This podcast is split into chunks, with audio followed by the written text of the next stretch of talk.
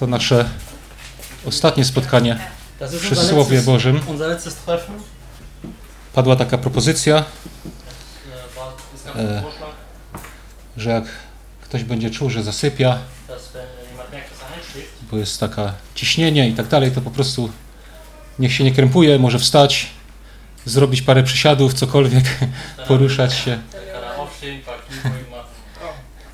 Czujmy się swobodnie. fühlen uns wohl. E, Ja powiem szczerze, też bardzo chciałbym do tego, co będę mówił, bardzo bym chciał podejść tak, nie chcę, żeby to źle brzmiało, ale tak, tak lekko. Bei dem, was ich jetzt sagen werde, würde ich gerne so, also nicht, dass es falsch klingt, aber locker herangehen. Dlatego, że poznałem, poznałem, że tak e, nie ma sensu bardzo się spinać. Meine, meines Erachtens macht es keinen Sinn, sich zu verkrampfen. E, To, że Duch Święty działa w takiej wolności. I-. I pomimo tego, że ja wiem, ja przygotowałem sobie już dawno, dawno, już parę miesięcy temu, przygotowałem sobie takie rusztowanie, e, którego będę chciał się trzymać, bo wierzę, że to dostałem od Pana.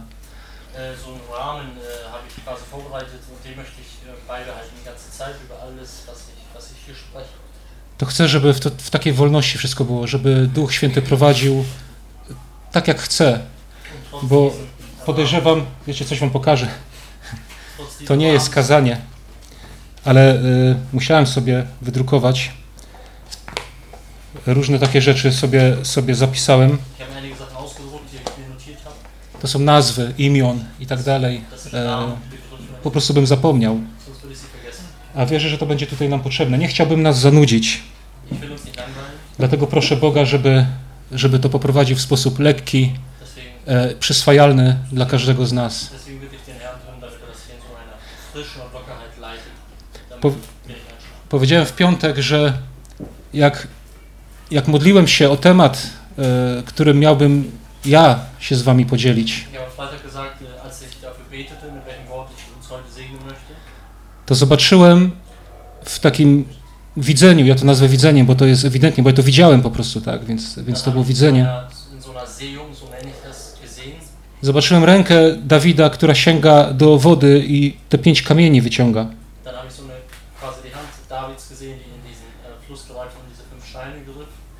Jak wiemy, jeden z tych kamieni trafił w Goliata i go rozłożył trupem. und hat ihn getötet. Ale Biblia nam pokazuje jeszcze czterech innych olbrzymów, e, co do których wierzę, jestem przekonany, że każdy z nas, a jak nie, to przynajmniej ja, z każdym z nich musiałem się zmierzyć. I myślę, że każdy z nas z takim olbrzymem się musi zmierzyć. Wcześniej czy później. I to z każdym z nich po kolei. Jed, jed, jeder, jeder von uns muss mit diesen Riesen konfrontiert werden, früher oder später, und mit jedem nacheinander. O Goliacie mówiłem w piątek trochę, nie będę wracał do tego za bardzo, ale gdybym miał powiedzieć dla mnie, co symbolizował Goliat, taki największy wróg, to był ten strach przed śmiercią, tak? Bo wiemy, że żołnierze izraelscy wszyscy się bali i nikt nie śmiał się w ogóle ruszyć, tak? Bo, coś, bo, bo się bali, że zginą. Angst Angst hatten, die wollten sich nicht mal nach vorne bewegen. Die hatten Angst, dass sie sterben. I to jest pierwsze, co musi być w nas pokonane. Strach przed śmiercią. Bo Pan Jezus zwyciężył śmierć. A my powinniśmy żyć tak, żeby w każdej chwili być gotowym spotkać się z Panem. Wiecie, przypomniało mi się teraz, Wir, wir sollten so leben, dass wir in jeder Zeit bereit sind, sich mit dem Herrn zu treffen. Kiedyś usłyszałem coś takiego, co się nazywa wier- wiersz Tekumsecha. Nie wiem, wiecie kto to był Tekumsech?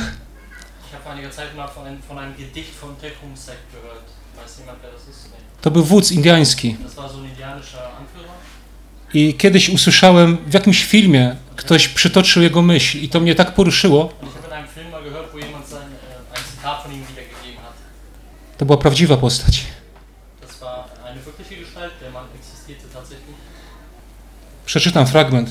Specjalnie sobie to znalazłem i spisałem, bo on wyraził dużo różnych myśli. Ja nie będę wszystkich czytał, bo może to nie ma sensu, bo chcemy tutaj słowa Pana Jezusa rozważać, tak? A nie jakiegoś Indianina, powiedzmy, ale często powołujemy się na ludzi, na ich myśli, tak?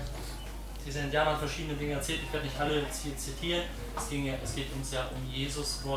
aber manchmal berufen wir uns auch auf Dinge, die Personen mal gesagt haben. So ist es auch in dem Fall. Powiedział on tak: Kiedy nadejdzie śmierć, nie bądź tacy jak ci, których serca są pełne strachu i którzy modlą się o więcej czasu, żeby przeżyć swe życie inaczej. Zaśpiewaj pieśń śmierci i umrzyj jak bohater wracający do domu. ähm, äh.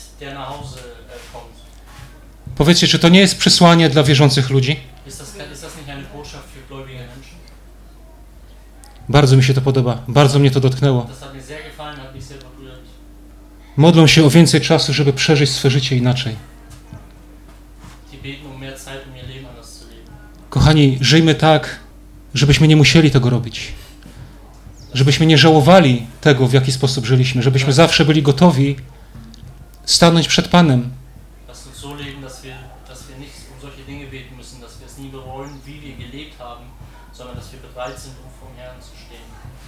Przejdę dalej. Druga księga Samuela, 2. Samuel 21 rozdział, od 15 wiersza. ab dem 15. Vers. Gdy pewnego razu znowu wy- wybuchła wojna między Filistynczykami a Izraelem. Widzicie to? Pewnego razu i znowu.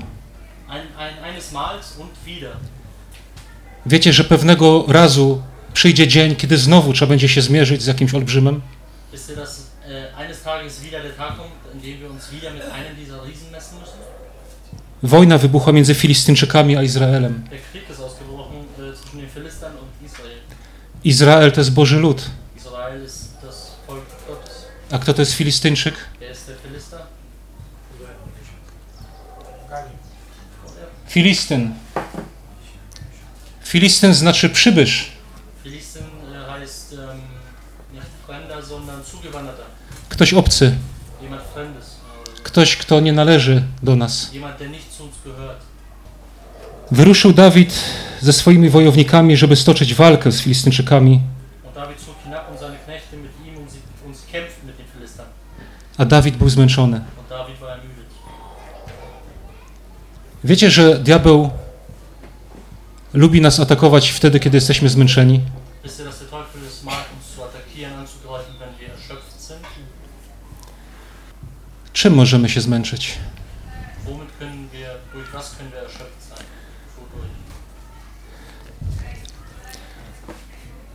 Zmęczony. Właśnie potem mam ściągawkę. Schodzi mi o tłumaczenie tego hebrajskiego słowa. Um. Lecieć, krążyć w powietrzu, odlatywać, latać, unosić się, latanie tam i z powrotem. Fliegen. Wiecie, że lataniem tam i z powrotem możemy się zmęczyć. Fliegen. Jak wierzący ludzie latają tu i tam, her fliegen, żeby znaleźć swoje miejsce, mogą się zmęczyć. A wtedy, jak są zmęczeni, to czytamy tutaj. Postanowił wtedy Iszbiznot, und ich wie in Not, potomek rodu olbrzymów, którego włócznia ważyła 300 cykli kruszcu, das Gewicht seiner Lanzenspitze war 300 Sch- Schekel, a który miał przypasany nowy miecz, postanowił on zabić Dawida. Miał przypasany nowy miecz, czyli nowa nauka. Przyszedł przybysz, z nowym mieczem przeniósł coś, co nie należało do ludu Bożego i tym mieczem postanowił zabić Dawida, gdy on był zmęczony. Kochani, po co nam latać tu i tam i szukać nie wiadomo czego? Po co otwierać drzwi na jakieś nowinki, na jakieś nowości? Przecież to, co było od początku dla nas, mamy zapisane. Po co nam szukać czegokolwiek? Neuen Sachen? Wiecie, te słowo, które tutaj. e, Ja sobie to wszystko badałem, naprawdę, ja nie chcę was zanudzić, ale te słowo, które tutaj jest napi- na przykład napisane, że jego włócznia ważyła 300 cykli kruszcu, Diese, diese, dieser Begriff, dass der Gewicht seiner Lanzenspitze 300 Schekel Bronze war, to to samo słowo, które znaczy ten kruszec, jest używane jako kajdany.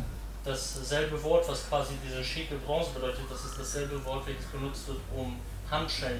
W innych miejscach Biblii możemy dokładnie przeczytać to samo słowo jako kajdany, że ktoś został zakuty w kajdany. in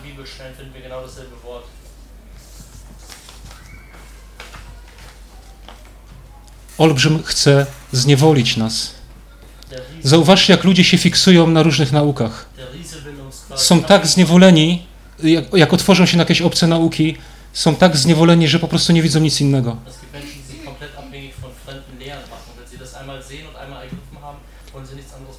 Jedni nie robią nic innego, jak tylko ze wszystkiego i wszędzie wypędzają demony. Drudzy nie robią nic innego, jak tylko chodzą i uzdrawiają, Andere machen nichts anderes und die heilen, heilen nur czy chcą uzdrawiać.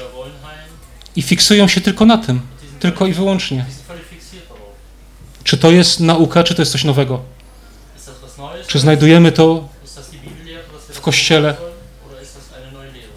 Już nie mówię o doświadczeniach typu jakieś tam chichy, śmichy i padania i takie rzeczy.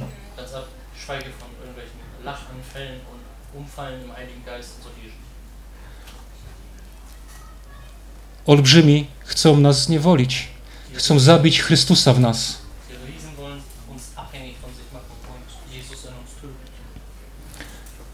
Olbrzym, Refaici, tak, o to jest pochodzi od słowa Rafa, Rapa. I ciekawe, że to, że ten, wiecie, chodzi mi o ten o- olbrzyma, tak, że po hebrajsku oni się nazywali Rapa i, i ta nazwa pochodziła od słowa uzdrawiać, czynić zdrowym. Aus dem Hebräischen heißt dieser Riese Rapha und dieser Wort, dieses Wort stammt, stammt vom Wort, welches übersetzt heißt heilen. O Refaitach czytamy też na przykład w 5 Mojżeszowej 2.20, Über diese Rephaiten zählen, äh, lesen wir auch in der 5. Mose 5,20. gdzie jest napisane, że Amonici nazywali ich Zamzumim, Da steht, dass diese Samsumi genannt wurden. A słowo Zamzumim oznacza spiskowcy. Ähm, äh. Jesteśmy świadomi tego, że przeciwko nam ktoś spiskuje, äh,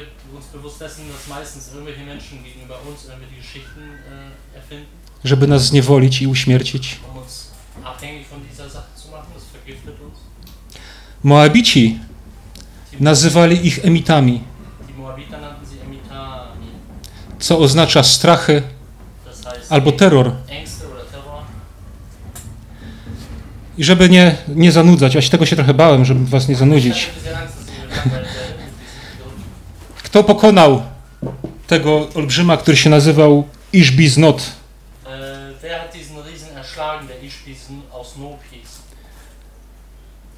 Pokonał go Abiszaj, Den hat Abishai hat ihn geschlagen. syn Serui. Der Sohn von Zeruja. Zeruja. A słowo Abiszaj znaczy mój ojciec jest darem. Nie wiem, czy, czy widzicie to tak jak ja.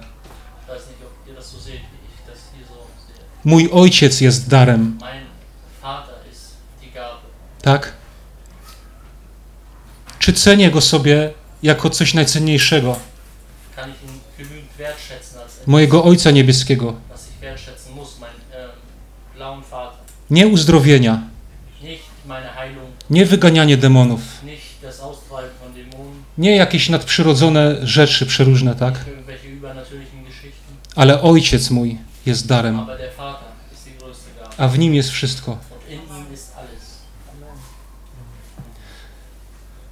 Wiecie, ja to mówię ze swojego życia. Ja się zmierzyłem z tym olbrzymem. Ich sage das alles so aus der Erfahrung meines Lebens. Ich, ich bin auch mit diesen Riesen konfrontiert worden. I też musiałem dojść do miejsca, w którym uznałem, że tylko Bóg, tylko Ojciec, że On jest najcenniejszy.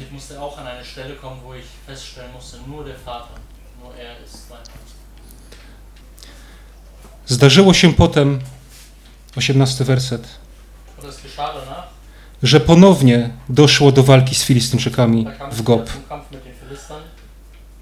Znowu, potem ponownie doszło do walki. Z kolejnym olbrzymem trzeba było się zmierzyć. Wtedy Sybeka i Huszatyta zabił Safa, który także wywodził się z rodu olbrzymów.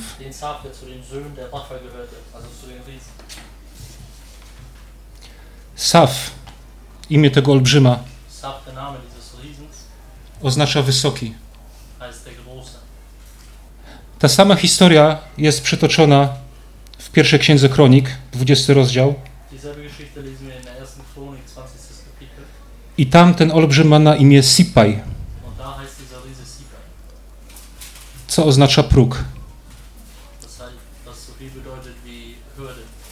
Więc połączenie tych dwóch imion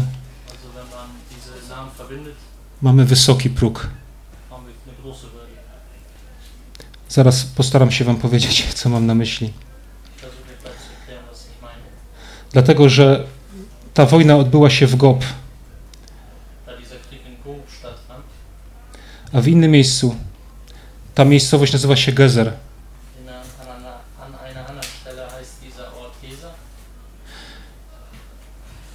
I to oznacza część albo dział.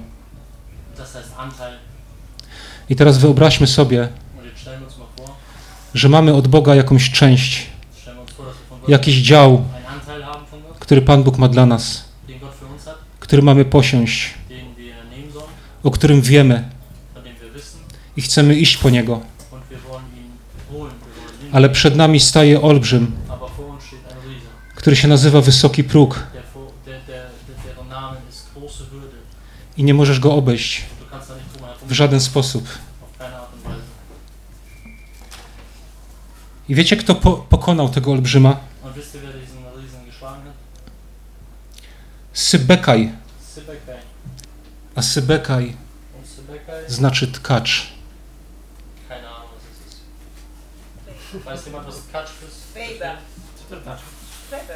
Taka. Że tka, tka coś, tkaninę, Tak. wzór jakiś. Das,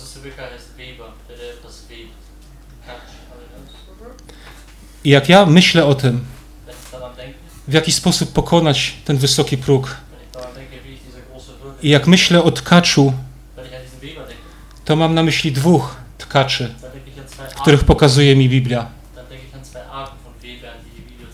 Jeden tkacz to jest Józef, który dostał dział od Boga, który zobaczył w, w snach, tak, co go czeka, co Bóg ma dla niego, was Gott für ihn hat, vorbereitet hat. Ale stanął olbrzym, wysoki próg. Nijak nie mógł zobaczyć tego celu. Bracia go sprzedali, jedna niewola, potem długoletnie więzienie, tak? I on tkał swoje życie, mozolnie, powoli, w przeciwnościach, nie odwrócił się od Boga. mit Gegenwind, er hat sich nicht umgedreht. On tkał ten swój, nie wiem, wiecie, bo ja sobie to tak wyobrażam, nie? bo jak czytam, że tkacz go zwyciężył, tego olbrzyma, wiecie, tam trzeba cierpliwości, trzeba wytrwałości i każdego dnia tkać to swoje życie. I jak się coś zaczyna tkać, to nie od razu widać wzór. Kiedy go widać? Na końcu. Końcu przyjdzie koniec tego tkania, tak? Cierpliwości nam potrzeba, wytrwałości, w przeciwnościach. Jak stanie olbrzym przed tobą i ty nawet mówisz, no ja, to jest niemożliwe, jak? Jak? Wiecie, ja tak żyłem. Ja to znam. Przez kupę lat tak żyłem. Ja miałem coś w sercu. Wiecie, drugim takim tkaczem jest Dawid. Namaszczony na króla, młody chłopak. Äh. Zabrany na, na, na dwór Saula. Er äh. Pięknie, radość, super. Zwycięstwa, na wojny, wszyscy go chwalili.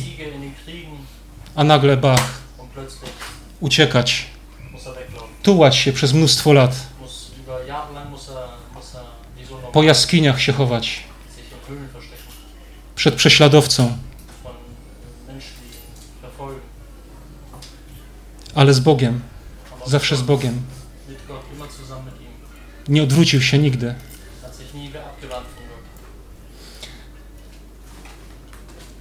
Wiecie, coś wam pokażę.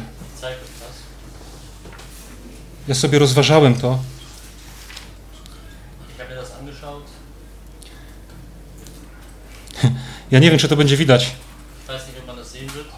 ale ja w swojej Biblii prześledziłem sobie wszystkie miejsca, gdzie Dawid uciekał. Patrzcie, ja sobie narobiłem notatek wszędzie tutaj.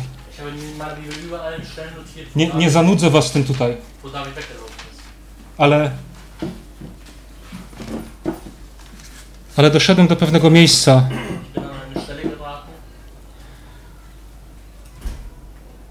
Ja to, wiecie, ja sobie tak rozważałem, mówię, sprawdzę sobie każde miejsce, gdzie Dawid uciekł przed Saulem, gdzie się chował. I sobie tak sprawdzałem, sprawdzałem ze słownikiem, te nazwy, to wszystko. I doszłem do jednego miejsca.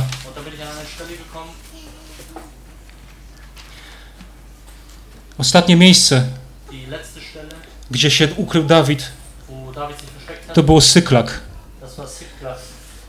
To była miejscowość, to znaczy wijący się. Wiecie, to mnie tak uderzyło. Wijący się. Seit, Wiecie, co było w Syklak, jak Dawid mieszkał? Dawid brał swoich ludzi i wyruszał i zdobywał na przykład gdzieś tam na jakieś pogańskie, najeżdżał pogańskie miejscowości, tak, zdobywał ich mienie i tak dalej und er ging dann los mit seinen Leuten und eroberte dann immer wieder neues Land. I dawał so, sobie i swoim wojownikom i Judzie oddawał, nie? Znaczy tam plemieniom Judy oddawał to. Äh.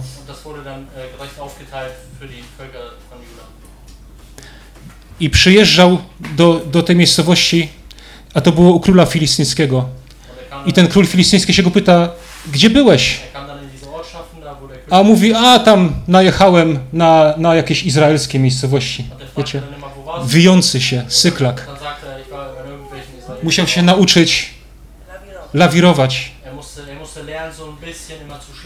Wiecie, ja to przeczytałem.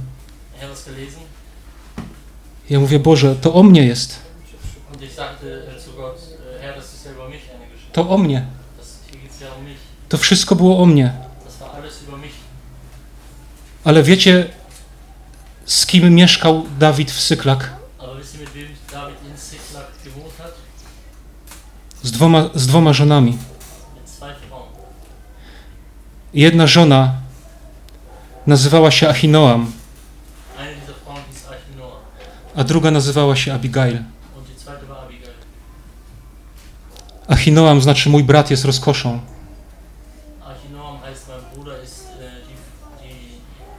Äh. A Abigail znaczy mój ojciec jest radością. Und Abigail heißt, mein Vater ist das Glück. Rozumiecie, po co Dawid musiał to wszystko przeżywać? Po co musiał to wszystko tkać przez tyle lat? Żeby dojść do miejsca, w którym zrozumiał i to były jego żony, tak? Czy połączył się z nim, z tymi, z tymi, z tymi żonami, tak? To było w nim. Mój brat jest rozkoszą. Mein Bruder, mein Bruder ist die Herrlichkeit. Czy nasi bracia są dla nas rozkoszą? Czy jesteśmy w tym miejscu?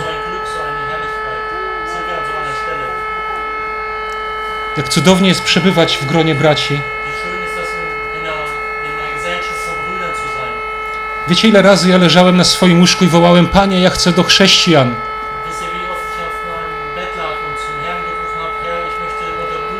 A byłem zamknięty jak w więzieniu. Ich war aber verschlossen in der Gefängniszeit. I mój ojciec jest radością. Dla mnie to jest cudowne. Trochę się zgubiłem teraz. Tutaj, dobra.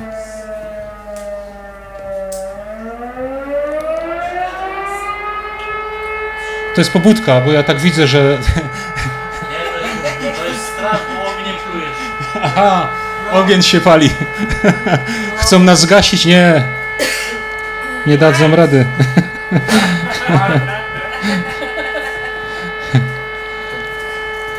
Kolejny olbrzym. Następnie znowu wybuchła w Gob walka z Filistyńczykami. Wtedy Elhanan, syn Jaira z Betlejemu,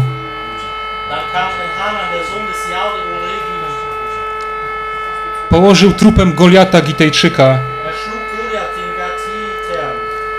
którego drzewce włóczy miały rozmiar wału tkackiego.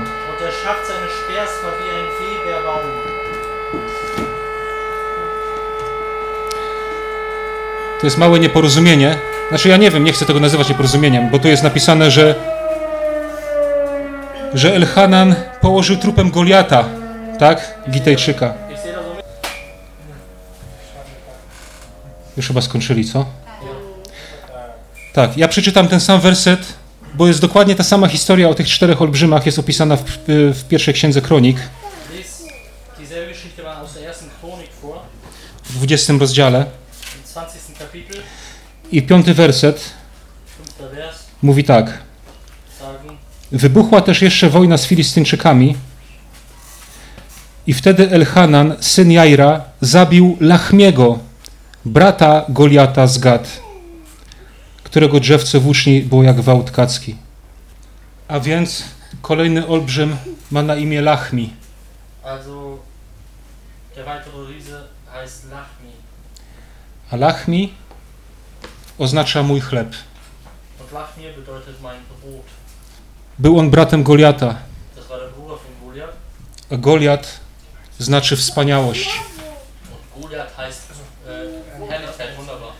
I teraz pytanie, w jaki sposób mój chleb może być moją przeszkodą, może być olbrzymem, z którym mogę się zmierzyć?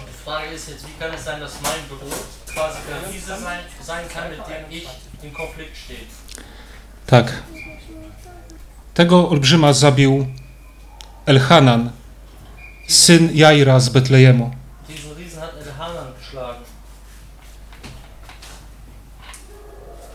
Elhanan, już prze, przepraszam, pewnie tego nie zapamiętacie. Elhanan, znaczy Bóg jest łaskawy, Elhanan bedeutet, Gott ist gnädig. ale bardziej interesuje mnie tutaj to, że był synem Jaira nie z Betlejemu, ale dokładnie mówiąc Betlejemity, er äh, drobna różnica, bo z Betlejemu mogę pochodzić, ale jak jestem Betlejemitą, to znaczy, że ja tam mieszkam, tak? w tamtym miejscu. A co to co znaczy Betlejem? Dom chleba. Wiecie, co jest problemem dzisiaj? I jaki mój chleb, mo, może, ten olbrzym, tak? Dlaczego może być przeszkodą?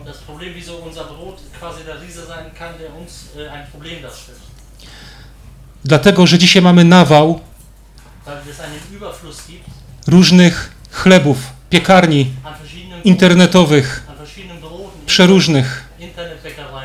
Brat Goliata, tak? Wspaniałość. Wspaniały. Jakie wspaniałe kazanie słyszałem. eine Jakiego wspaniałego nauczania słuchałem. Jakie wspaniałe słowo. Rozsyłamy sobie wzajemnie. Wiecie, że to jest olbrzym, z którym sobie trzeba poradzić? Wisst ihr, dass das ein Riese sein kann, mit dem wir uns ähm, messen müssen? Bo wiecie, w jaki sposób mm, zagraża nam? Że mamy coraz mniej czasu na szukanie Boga w Słowie Jego.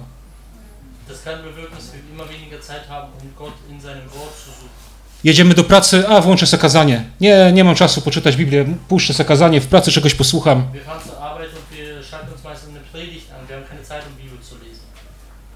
A moje osobiste szukanie? Po co? Jest olbrzym, wspaniały, on mi wszystko da. Nie. Ja muszę mieszkać w domu chleba. Ja muszę tam być.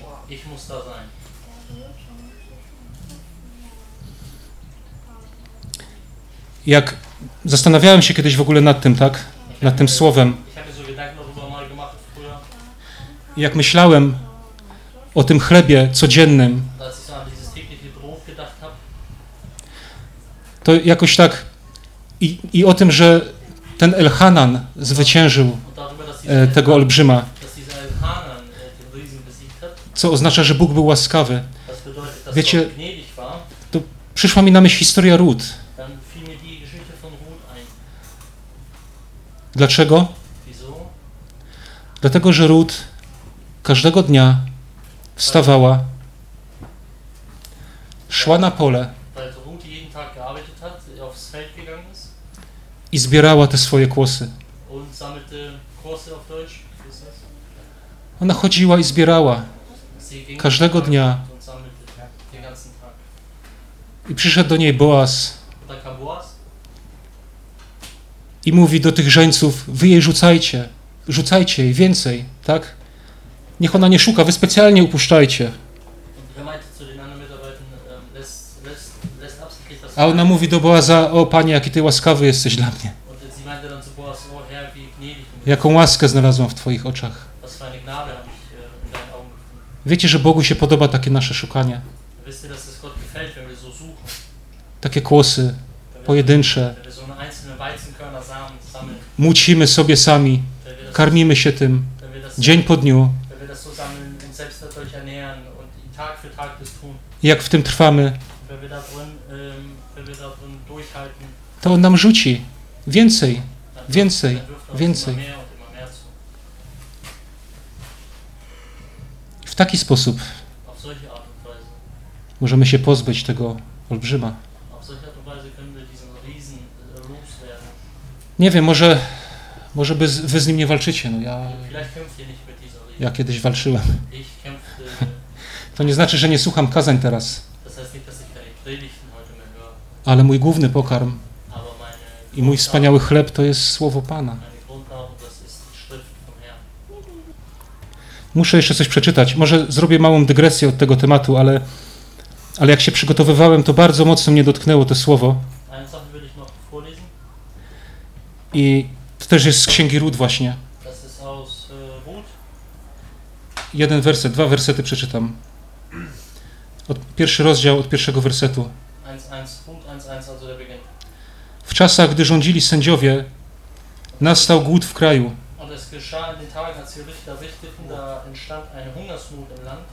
To było w Betlejem, w domu chleba, tam gdzie powinien być pokarm. Wtedy wyszedł z Betlejemu judzkiego pewien mąż wraz ze swoją żoną i dwoma synami, aby osiąść jako obcy przybysz na polach moabskich. um. On nazywał się Elimelech, a jego żona Noemi. Synowie jego zaś Machlon i Kilion. Wystarczy. Nastał głód w Betlejemie, w domu chleba. Wiecie, kiedy nastaje głód? W czasach, gdy rządzili sędziowie, to jest napisane. Wiecie, jak w naszych społecznościach zaczynają rządzić sędziowie. Jeden osądza drugiego. Jeden występuje przeciwko drugiemu. Wiecie, co się dzieje? Nastaje głód. Nie ma słowa. Da ist kein Wort, Nie ma pokarmu.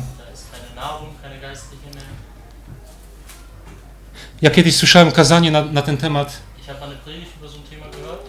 i, i słyszałem, że to, że oni wyszli z tego Betlejemu, że to było bardzo negatywne.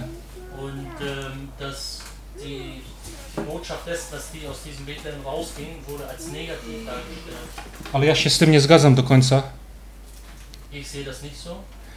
bo jak, jak rozważałem sobie to słowo, to zobaczyłem takie pewne rzeczy.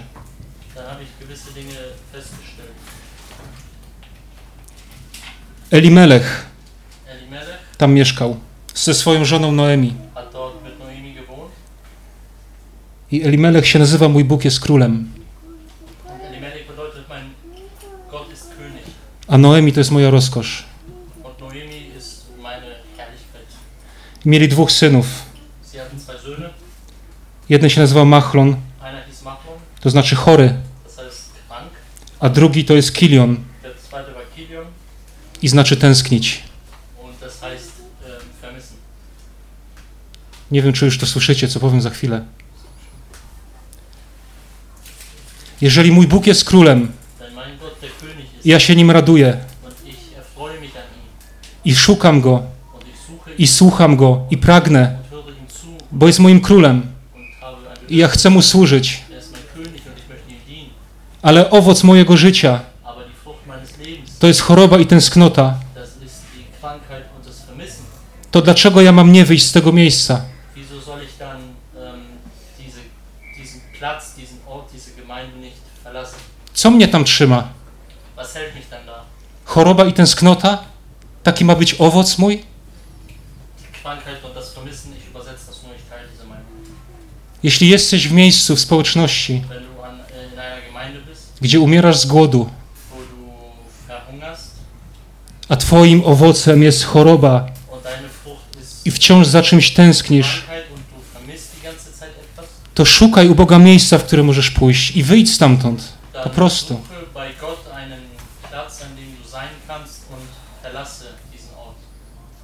I ostatni olbrzym. Und der letzte Riese. Potem była jeszcze jedna walka w Gad. Był tam pewien mąż ogromnego wzrostu, mający po sześć palców u rąk i nóg, Er czyli razem 24, also insgesamt 24. który także wywodził się z rodu olbrzymów. Äh. Gdy złorzeczył oni Izraelowi, położył go trupem Jonatan. Und er verhüllte Israel, da erschlug ihn Jonathan und der Sohn Schamans des Bruders Davids. Ten olbrzym nazywał się Madon, a to oznacza spór i es.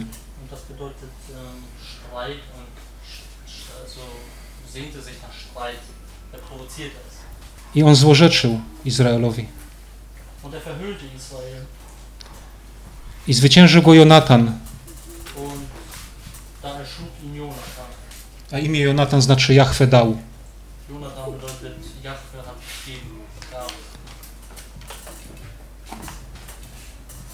Kim jest taki olbrzym dla mnie, z którym muszę się mierzyć? Złorzeczenie, krytyka, prześladowanie ze strony innych. I tutaj zawsze, jak, jak myślę o tym, to przypomina mi się historia, jak Dawid uciekał z Jerozolimy. Und wenn ich das so mir anschaue, dann äh, fällt mir immer die Geschichte ein, wo David aus Jerusalem äh, weggelaufen ist. I wybiegł za nim człowiek, który się nazywał Szymei i mu ubliżał. I mówi mu, ty taki, taki, taki. To wszystko oczywiście nieprawda była. I wojownicy Dawida mówią, pozwól nam, pójdę, obetnę mu głowę. Co on będzie ci tutaj bluźnił? Wir gehen dahin und schneiden den Kopf ab. der wird dich hier nicht verhöhnen. A Dawid mówi nie, meinte dann, nein. bo skąd wiesz, Denn woher weißt du, czy Pan mu nie kazał tego zrobić? ob Gott ihm nicht ähm, gesagt hat, dass er das machen soll? Jachwę dał, Jahwe, Jahwe, zwyciężył tą krytykę. Jahwe gab, äh, äh, über, überstand diese Kritik. To jest moje doświadczenie. Das ist meine Erfahrung. Ile razy musiałem znosić wobec siebie obelgi, nieprawdziwe oskarżenia,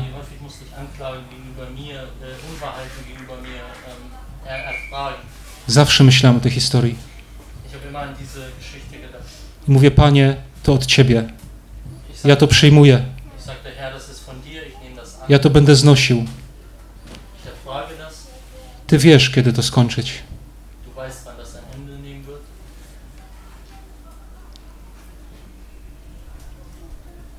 Umiemy przyjmować z Bożej ręki wszystko? Jak ktoś nam powie, ktoś, ktoś nam coś powie złego, a my jak reagujemy? Jak Ty możesz tak do mnie mówić? Dawid był królem i mówi zostaw.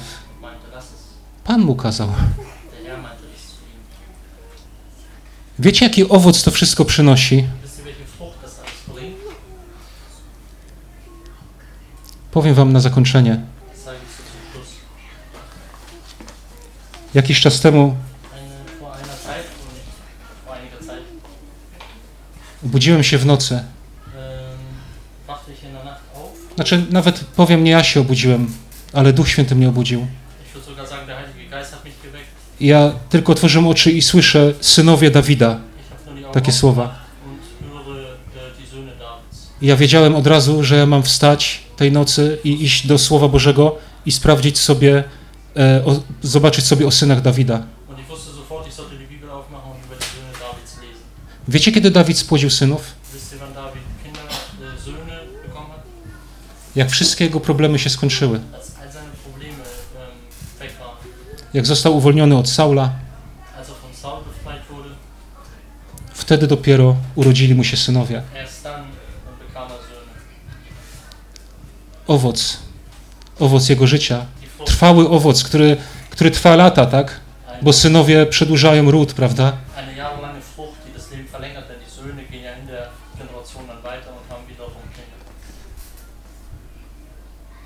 Dawid po swoim już uwolnieniu pytał Pana, gdzie mam iść. Er. I Pan mu mówi do Hebronu idź.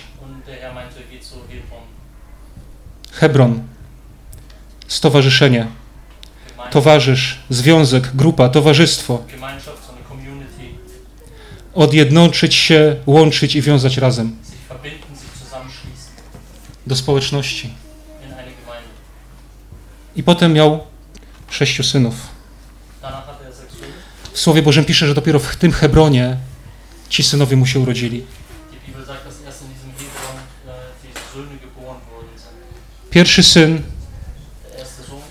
nazywa się Amnon. Amnon. Znaczy wspierać, utwierdzać, być wiernym, być godnym zaufania, podtrzymywać innych, żywić. Wiecie, czasami się zastanawiamy, po co my musimy przechodzić te wszystkie rzeczy. Po to, żebyśmy mogli wydawać taki właśnie owoc. Trwały. Kiedy nauczysz się być wiernym?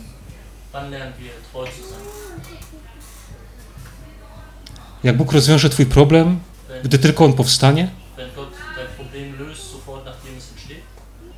Drugi syn miał na imię Kileab, to znaczy jak jego ojciec. Czyli to wszystko ma ukształtować mnie, Also das alles soll mich formen, żebym był jak ojciec. Kolejny syn się nazywał Absalom, to znaczy mój ojciec pokojem. Wiesz, że jak przejdziesz takie doświadczenia, to nie szybko będziesz się kłócić, Będziesz chodził w pełnym pokoju. dann wirst du in so einen vollen Frieden gehen und wandeln. Kolejny syn się nazywał Adoniasz. I to jest od słowa ktoś stanowczy, silny, zarządca, zarządca spraw domowych na przykład. Tak. Dawid miał być królem nad Izraelem. I taki miał być jego owoc. Miał umieć rządzić, być stanowczy, Er mocny. Kolejny syn, syn się nazywał Szefatia, a to znaczy Jahwe osądził.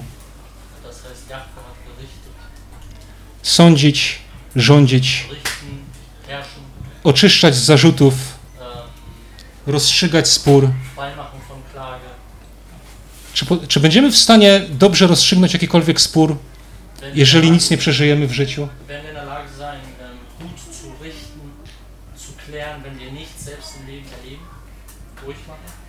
Ostatni syn się nazywał Litwan, a to znaczy zysk ludu. Zysk ludu. Ja bym chciał bardzo, pragnę tego, żeby moje życie i owoc, który ja wydam, był zyskiem dla ludu, był błogosławieństwem dla innych.